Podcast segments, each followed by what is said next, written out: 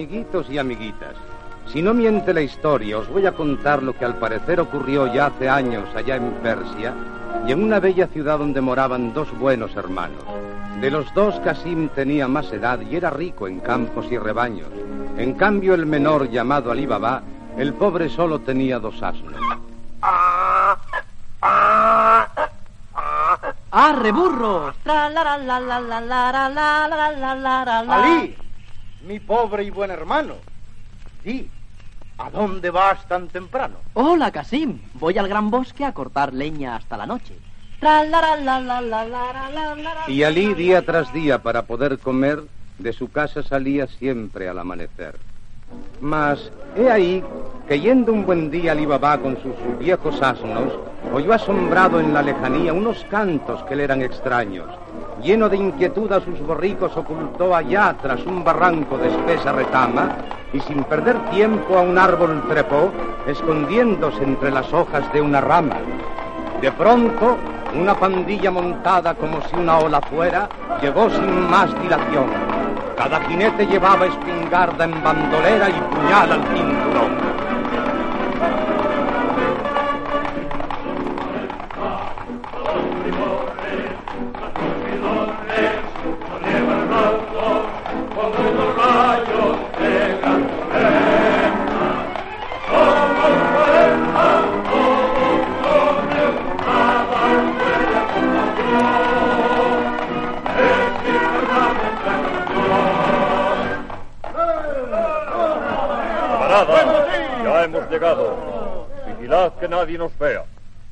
Capitán, todo está callado. Por Alá, mejor que así sea. Puesto que estamos solos, cuenta si entre todos somos cuarenta. Mata sapos. Aquí estoy. Testarudo. Aquí estoy. Rompe platos. Aquí estoy. Tartamudo. ¿Qué, qué, qué, qué estoy? Cabezón. Aquí estoy. Sanguijuela. Aquí estoy. Dormilón. Traga hierro. Pelo crudo.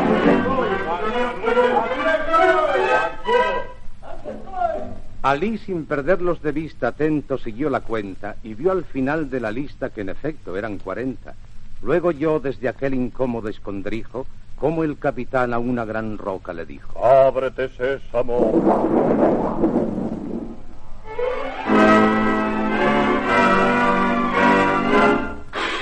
Oh, amiguitos, al pronunciar esas diabólicas palabras, aquella inmensa piedra se abrió de par en par, y después de haber entrado en ella los ladrones por sí sola se volvió a cerrar. Y mientras pensando allí estaba en los cuarenta forajidos, volvió a oír la voz apagada del capitán de los bandidos. Ábrete. Y cuando estuvieron todos los ladrones fuera, poco a poco volvió a cerrarse aquella espantosa piedra.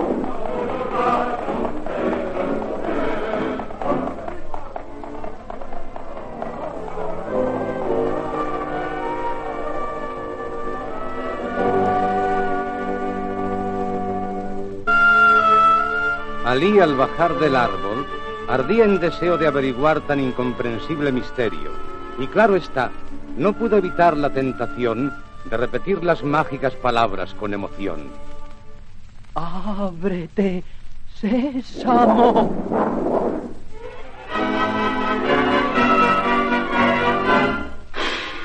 ¡Oh!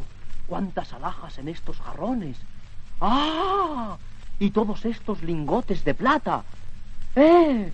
Y estas monedas de oro a montones. ¡Uy, uy, uy! Si los ladrones me encuentran, me matan. Y Alí no sabía qué hacer ante todo aquel tesoro.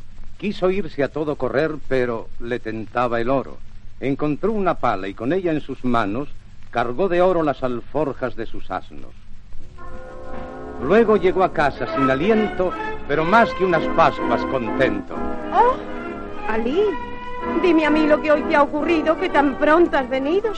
Calla y escucha, mujer, que ahora mismo vas a ver. Eran tantas las monedas de oro que había que con objeto de no perder tiempo en contar, fueron a su puñada por si les quería solo un momento una gran medida prestar. La mujer de Casim, por curiosidad, con un pegadizo ingrediente, untó en su profundidad el prestado recipiente. Casim, corre, ven a ver.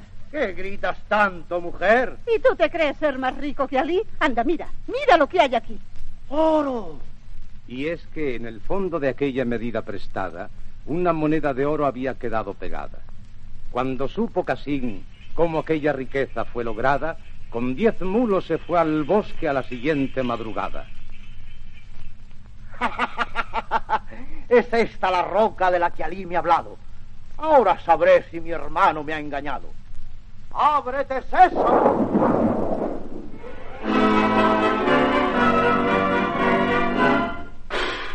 ¡Oh! Sin encomendarse a ningún santo y sin más pensar ni vacilar, Casim se introdujo en aquel antro, poniéndose en el acto a cargar. Sí, sí, todavía un poco más. Y en mis bolsillos también voy a meter. Pobre Ali, más rico que yo no será.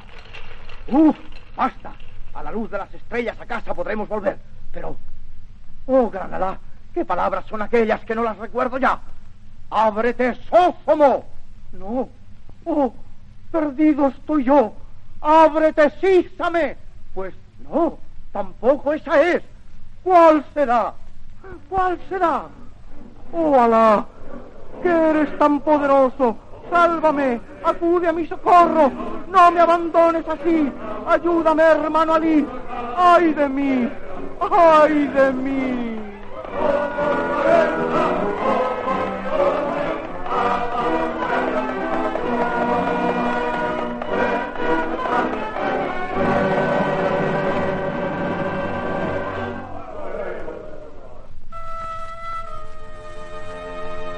La noche, noche sombría y el codicioso Casim no volvía. Como Alí quería a su hermano, al ver que tardaba tanto, partió en su busca con un asno, mas al llegar allí, ¡qué espanto! Casim yacía inerte sobre el oro robado. Le habían dado muerte y luego abandonado. Lleno de indescriptible dolor y haciendo un esfuerzo sobrehumano, cargó Alí en el asno con gran valor el cuerpo maltrecho de su hermano. Pasando por sendas angostas y un atajo, Alí Baba llegó a casa a media mañana y al instante le dijo, hablando por lo bajo, a la esclava de Casim llamada Morgiana. Escucha, Morgiana, de la muerte de tu amo que nadie se entere, y con buena maña di por las casas que está grave y que se muere. Y la fiel esclava, que era inteligente, llorando iba diciendo a toda la gente. Voy a la botica corriendo porque mi amo se está muriendo. Luego, más tarde, Ali Baba mandó decir que su hermano Casim acababa de morir. Mientras tanto, al atardecer los ladrones regresaron a su albergue recóndito y tras buscar bien por todos los rincones, no se explicaban aquel caso inaudito. Oh, capitán, el cadáver se han llevado. Yo estoy inquieto. Hemos de averiguar quién ha entrado y sabe el secreto. Tragayarro, vente acá. Tú vas a hacer de espía. Vete al galope a la ciudad antes de que acabe el día.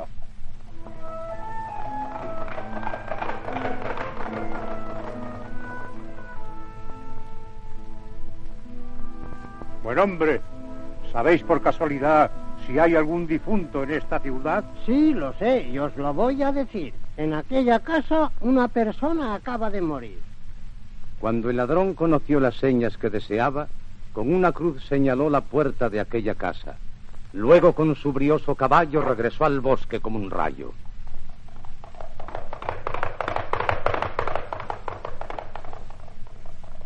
Entre tanto, Morgiana, aquella esclava tan lista, se dio cuenta de que habían escrito una señal y creyendo que al Baba le seguían la pista, marcó en todas las puertas del barrio una cruz igual.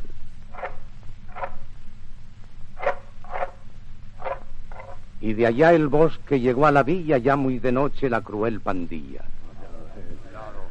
Todo el mundo está dormido. La luna aún no ha salido, tenemos muy poca luz. Chitón, no hagáis ningún ruido. Veo en esta puerta una cruz. Y una cruz en otra puerta. Igual que en aquella de allá. Y allí también está puesta. ¿Dónde se halla, votoabrillos, la que nosotros buscamos? Camaradas, nos hemos metido en líos. Es mejor que nos vayamos. No muchos días habían pasado cuando el propio capitán de ladrones se fue solo a la villa y disfrazado hizo certeras averiguaciones. Entonces el capitán tuvo una osada iniciativa. Hizo traer 40 tinajas y con gran precaución, primero llenó una de ellas con puro aceite de oliva y luego en cada una de las demás escondió un ladrón. Con 20 mulos y aparentando un mercader, a la puerta de Alí llamaba al anochecer. ¿Quién es el que llama ahí? Señor, soy un honrado mercader que lleva aceite para vender. Bien, ¿y qué queréis de mí? Como soy forastero en la ciudad, os pido esta noche hospitalidad. Entrad, entrad, mi buen amigo, que en mi casa sois bienvenido. Y en el patio descargaron de los mulos aquellas cuarenta pesadas tinajas, donde estaban ocultos con disimulo treinta y nueve ladrones armados con navajas. Morgiana, este mercader es un amigo. Prepara la mesa que cenará conmigo. Y como allá en la cocina Morgiana vio que no había bastante aceite para guisar, muy tranquila y confiada, al patio se dirigió con el propósito de la aceitera llenar. Mas he ahí que la tan diligente esclava acercóse a un jarro que se hallaba cercano y para asegurarse de si lleno estaba, le dio unos cuantos golpecitos con la mano. ¿Es hora ya? ¡Ay! Ya llegará. Al escuchar la voz que le preguntó, del susto la esclava casi se cayó, pero con gran astucia y valentía fue golpeando las jarras que allí había. ¿Es hora ya? Ya llegará. ¿Es hora ya? Ya llegará. Es hora ya. Ya llegará.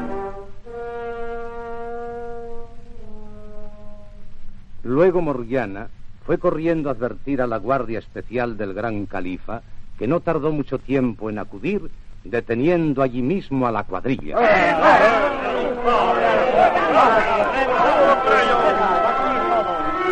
Y a medianoche, cuando todo estaba dormido, el malvado capitán se levantó y a tientas, con mucho cuidado de no hacer ningún ruido, hacia el patio sin tardar se dirigió. Camaradas, salid. No es hora de dormir. Camaradas, ¿qué hacéis que no salís de las tinajas? ¿Qué? ¿No me oís? Camaradas.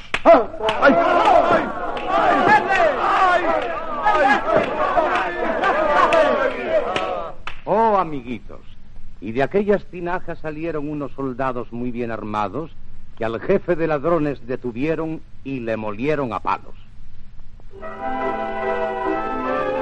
Y la gente dice a coro que con su inmenso tesoro Ali Baba hizo mucho bien sin mirar jamás a quién. Y como ya os lo he contado, este cuento se ha acabado. Y si a todos ha gustado, a mí también.